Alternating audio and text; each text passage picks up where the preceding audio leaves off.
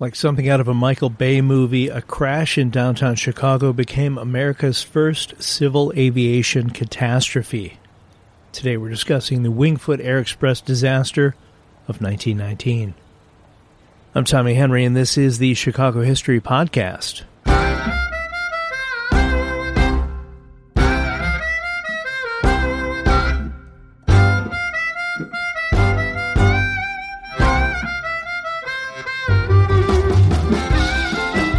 Fair warning, this episode deals with death and destruction and is not recommended for delicate ears.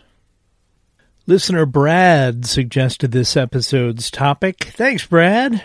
For those of you interested in sending me topics to consider, details on how to do so are at the end of the episode. I've talked before about the long-forgotten South Side Chicago entertainment centers of the early 20th century, like Sans Souci, discussed in episode 114, and White City, a nearly 14-acre park at 63rd Street and what is now King Drive. The White City had roller coasters, ballrooms, shooting galleries, and even a walk-through diorama that depicted the famous or infamous Johnstown, Pennsylvania flood, because everyone needs to experience a diorama about a dam breaking and 2,200 people being killed by the surge of water. So weird. Anyway, one of the other things that took place at White City during the First World War was the construction of B-class dirigibles by the U.S. Navy, who had leased the aerodrome at White City. After the war, the aerodrome switched back to commercial use once again. Quick aside here, if I understand things correctly, is the difference between dirigibles and blimps. A blimp is an air vehicle whose shape is maintained by the pressure of the gases within its envelope. So once there are no gases inside, it fully loses shape like a balloon. A rigid airship has a framework surrounding one or more individual gas cells and maintains its shape because of the framework and not from the pressure of its lifting gas. Now, if you're thinking, what about a Zeppelin? A Zeppelin refers to a rigid airship manufactured by a specific German company, the Zeppelin Airship Construction Company. Yes, there will be a test. While an entertainment center may seem like an odd location for the manufacturing of blimps, there is a pretty easy explanation for this.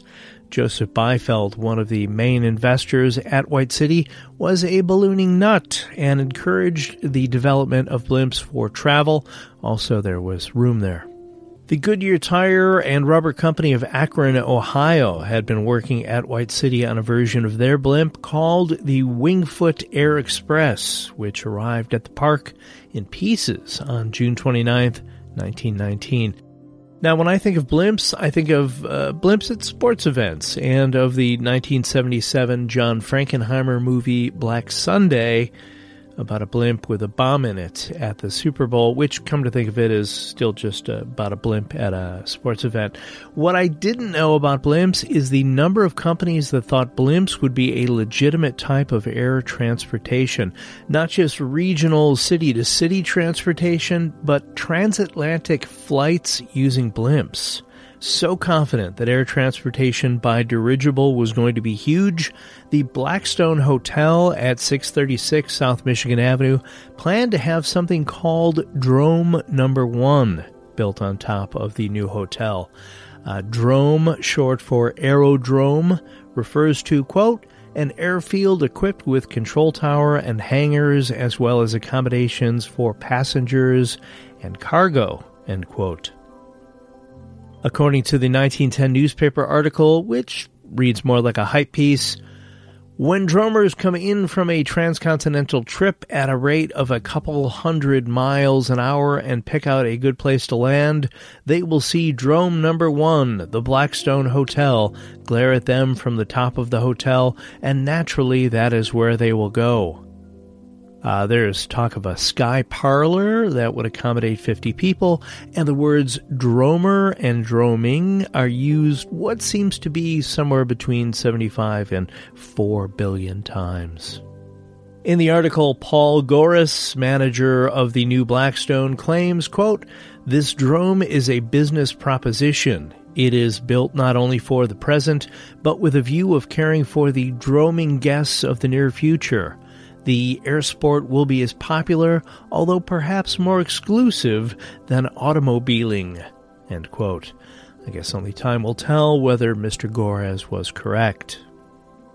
Although it does not appear the Blackstone Drome No. 1 was ever built, the Medina Athletic Club at 505 North Michigan Avenue, now the Hotel Intercontinental, did have a blimp mooring installed when it was built in 1929, although it is unlikely that was ever used either.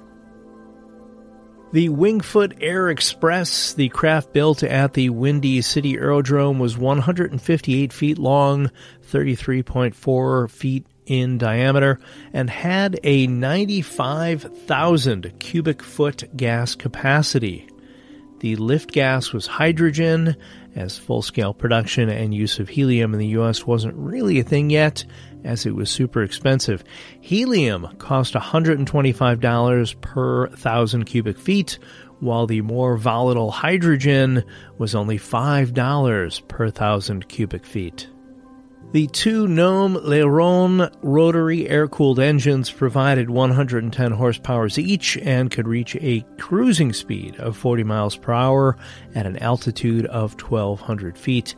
A 34-foot-long open gondola had a passenger and crew seating capacity estimated at 6, that's 2 or 3 crew and 3 or 4 passengers. Cost for the airship was $100,000, approximately $1.7 million in today's money.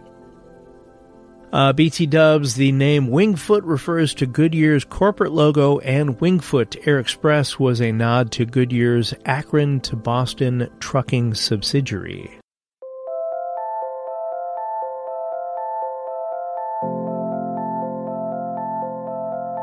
Monday, July 21st, 1919 was an ideal day for the maiden flight of the Wingfoot. Sunny, warm, and not too windy. At 9 a.m., Goodyear pilot John A. Bettner climbed aboard the Wingfoot Air Express with two mechanics, Henry Wacker and Carl Buck Weaver. Bettner, nicknamed Jack, was born in June of 1892 in Ohio. After earning his Bachelor of Science degree at Washington and Jefferson College in 1916, he joined Goodyear as a factory worker, but soon saw something that would change his life: a recruiting post on the bulletin board looking for 10 men to become pilots. Goodyear had won the contract to make blimps for the U.S. Navy, and they needed men to pilot the airships at their facility at Wingfoot Lake, outside of Akron. Bettner made his first solo flight within the year and secured airship pilot license number 13 from the Federation Aeronautique Internationale, the World Aviation Authority. He also held airship transport license number 1 from the U.S. Commerce Department. During World War I, Bettner trained 200 officers to fly blimps at Wingfoot Lake. We'll be right back. My name is Koji. And I'm Michelle. And this is the Japanese America Podcast. So this is where we look at all things Japanese American. We will bring alive the history, culture, and people that make up this diverse community. In this month's episode, we'll examine Koji's unique family history. To help bring this story alive, we brought on actor and comedian Derek Mew. He was reported to be extremely pro-Japanese and anti-American in sentiment. Her husband was taken into custody by the military authorities under a warrant authorized by the Secretary of War. Who was his enemy of the United States? He was my grandfather on my dad's side.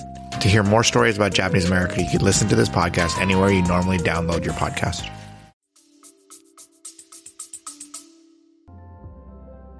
The Wingfoot aircraft rose into the Chicago sky and headed north, following a path along what is now King Drive. Bettner would later testify the flight was uneventful, mooring in Grant Park to the amazement of a growing crowd of thousands. At 2:30 p.m., Bettner took off again, this time traveling farther north along the lake shore to Diversey Parkway, just over 4 miles to the north. Aboard the airship with Bettner and his mechanics for this run was Army Colonel Joseph C. Morrow, there to evaluate the blimp for the military, and 2 writers from the Chicago Evening Post. The Wingfoot Air Express eventually turned back, landing in Grant Park once again. After an hour, Bettner was ready to return to White City, having shown the aircraft to thousands on the ground and impressing those like Colonel Morrow. For the flight back to White City, Jack Bettner, along with his two mechanics, was joined by Earl Davenport, the publicist for White City, and Milton Norton, a photographer for the Chicago Herald and Examiner, one of Chicago's 6 English-language daily newspapers at the time. Earl Davenport had worked as a sports writer for local newspapers for a number of years, but had recently switched careers, wanting to give public relations a go. Davenport was so excited about going up in one of the Wingfoot's maiden flights, he wrote in that week's edition of the White City News that he felt, quote, like a kid with his first pair of red-top boots, end quote. Milton Norton was 45, significantly older than his colleagues, but he had experience as a cameraman, and he was available when the call came into the newsroom about the blimp at Grant Park. Grabbing his equipment, Norton was out the door and headed to the park and to destiny. In Grant Park, preparations were being made for the final flight. As part of the safety precautions, Jack Bettner gave each of the passengers a parachute harness belt, explaining that the rope tied to the buckle was fastened to a parachute pack attached to the outside of the blimp. If for some reason they had to jump out of the aircraft, the ropes would pull the parachutes and open them automatically. The parachute would take care of itself. At 4:50 p.m., Jack Bettner sounded a warning from the blimp siren. The lines that tethered the Wingfoot in Grant Park were released, and the silver blimp began to rise into the now gray sky. Bettner turned the craft east toward the lake. The man sat single file in the aircraft on leather-covered wicker seats. The engines purred, and the two propellers spun, easily cutting through Chicago's warm, late afternoon air. Bettner turned the Wingfoot Air Express north. Everything was working as it should. Bettner decided to head west so that the blimp could pass over the downtown area.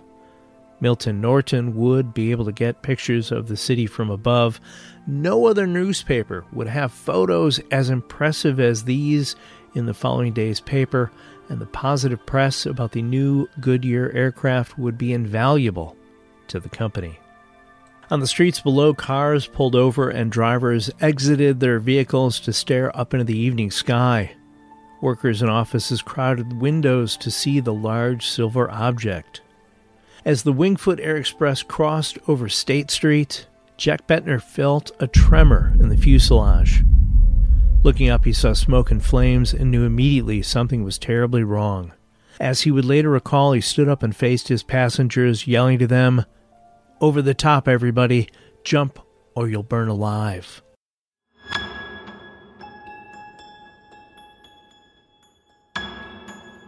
The mechanics Henry Wacker and Carl Buck Weaver, along with the publicist Earl Davenport and Milton Norton, the newspaper photographer, looked back at Bettner in shock. The flames moved quickly, crackling loudly as they consumed the blimp. As the airship began to buckle, Jack Bettner jumped. Just south of downtown, the White Sox had won their first game of a doubleheader against the Yankees. 3 innings into the second game, spectators and players watched the chaos unfolding to the north. Sherman Duffy, sports writer for the Chicago Daily Journal, later recounted, quote, "It was the most quickly reported accident that ever occurred. The blazing balloon had not reached the ground before its fall had been telegraphed to newspaper offices both here and in New York." Witnesses could see the men from the flaming blimp falling away from the airship. Mechanic Carl Weaver's chute caught fire before it opened completely, and he hurtled toward the building below, crashing through that building's skylight. The other mechanic, Harry Wacker, also had a parachute that was burning, although more slowly. He was able to control his descent, but as the chute shrank, he spun more wildly until he struck the ledge on the Insurance Exchange building. As he started to get his footing, he fell again. Newspaper photographer Milton Norton hesitated while exiting the blimp, losing important seconds trying to gather up his camera gear. His chute also burned, and as he hurtled toward the ground, he also spun. Norton collided with a window at the Western Union building. With such force, he smashed it and was momentarily snagged on the sill, but his momentum was too strong and he continued falling. As a trained pilot, Jack Bettner knew to jump as far from the blimp as he could, which kept most of his parachute from the flames. Unfortunately for Bettner, part of his chute was singed, causing him to spin during his descent. His feet soon felt the hard surface of a building's roof underneath them. He didn't realize it right away, but he had landed safely on the Board of Trade Building, one of the tallest buildings in Chicago at the time. Earl Davenport, the White City publicist, had tried to jump clear of the blimp like the others, but his rope got caught in the blimp's rigging.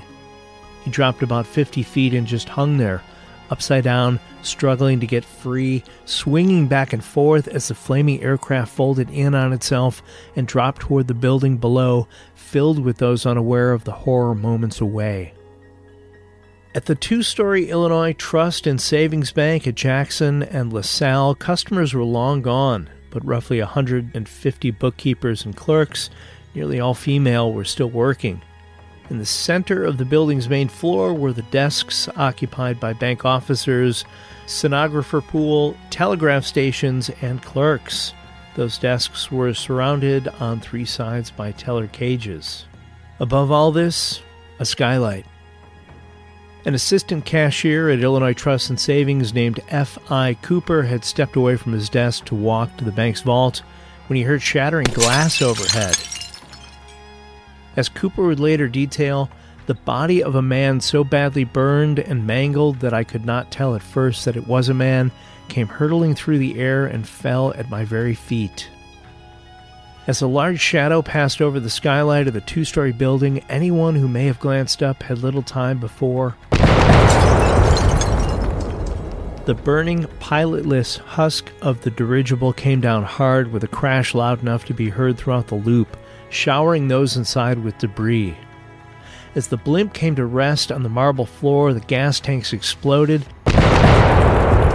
sending out a wave of flaming gasoline in a 50-foot radius, covering the unsuspecting workers. One employee who exited his office when he heard the glass shatter was knocked over by the explosion. When he got up, someone ran into him screaming, "Oh my God, it's raining hell." Employees, many soaked with fuel, tried to avoid the flames and find a way out. Many did, and some did not. Police and firefighters arrived at the scene. Milton Norton, the photographer, lay in the street, seemingly dead, but someone got him into a passing car and whisked him off to the hospital. Those in the loop gathered near the crash site at LaSalle and Jackson, some to help and many to watch in horror. Estimates claim nearly 20,000 people crowded the street that fateful afternoon. Back in the bank, firefighters did their best to bring the flames under control and save anyone they could. Bloodied, broken bodies, and worse were brought out and sent to nearby hospitals as quickly as possible. Jack Bettner, the pilot, had made his way down to the street to look for his crew and passengers. He didn't get far before police identified him and arrested him. C.T. Heidecker in Chicago for the day from the northern suburbs witnessed the Wingfoot crash from the 16th story of a building a block away.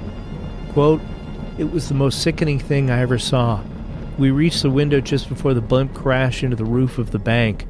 If it had fallen 50 feet farther east, the death toll would have been much greater, for the streets were with people at that hour of the tragedy." End quote. Among the initial dead, a 16-year-old named Jacob Carpenter, who worked as a messenger for the bank. 27 others were hurt, but would later recover from their injuries.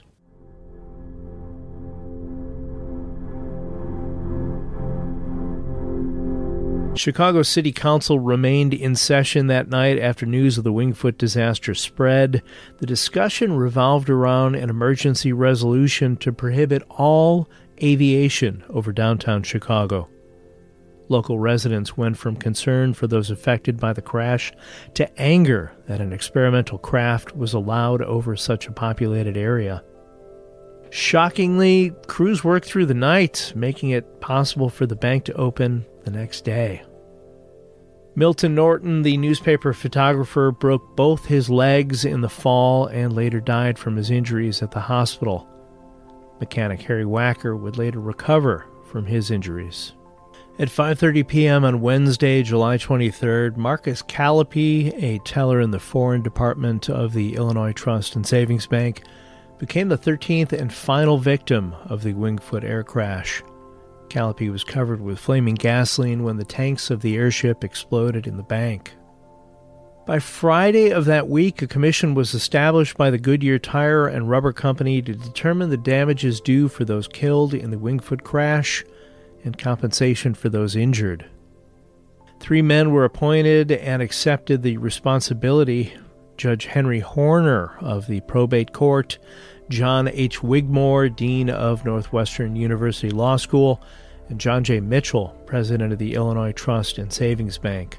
The stated goal of this commission was to fairly compensate those affected without the added difficulties with court costs and expense of hiring attorneys, but to most, it appeared Goodyear was eager to quickly and quietly move on from this incident. Arrests were made of Goodyear employees, but the prosecution of those involved with the Wingfoot disaster was dismissed, as no existing laws were violated. Goodyear paid out $250,000, more than $4.1 million in today's dollars, in wrongful death claims. No specific cause for the fire aboard the Wingfoot was ever determined. Goodyear switched to using helium in their dirigibles in 1925. Regulations were eventually passed in Chicago regarding air travel over the densest parts of the city. The Grant Park airstrip was closed, and efforts to transform a small airport on the city's southwest side into the Chicago Air Park, now known as Midway, began in 1923. Nearly 2 decades after the crash of the Wingfoot Air Express over Chicago, the hydrogen-lifted LZ-189 Hindenburg Zeppelin crashed in Lakehurst, New Jersey in 1937, killing 35 on board and 1 person on the ground. Air traffic by dirigible would never recover. Jack Bettner, the pilot of the Wingfoot Air Express, went on to a long career with Goodyear, earning the nickname the Iron Man of the Airships. After cheating death a few times while piloting, his passing was a quiet one. Bettner was a great-grandfather when he died at age 68 in Miami, following a 2-week illness in 1961. On the site where the Illinois Trust and Savings Bank once stood is the 20-story Wintrust Financial Corporation building.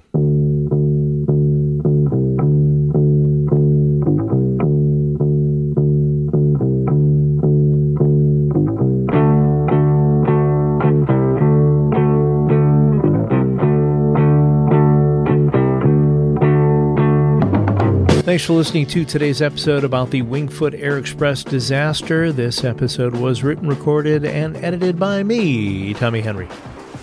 As always, if you have any questions about anything covered today, anything to add, or have an idea for a future episode, I'd love to hear about it.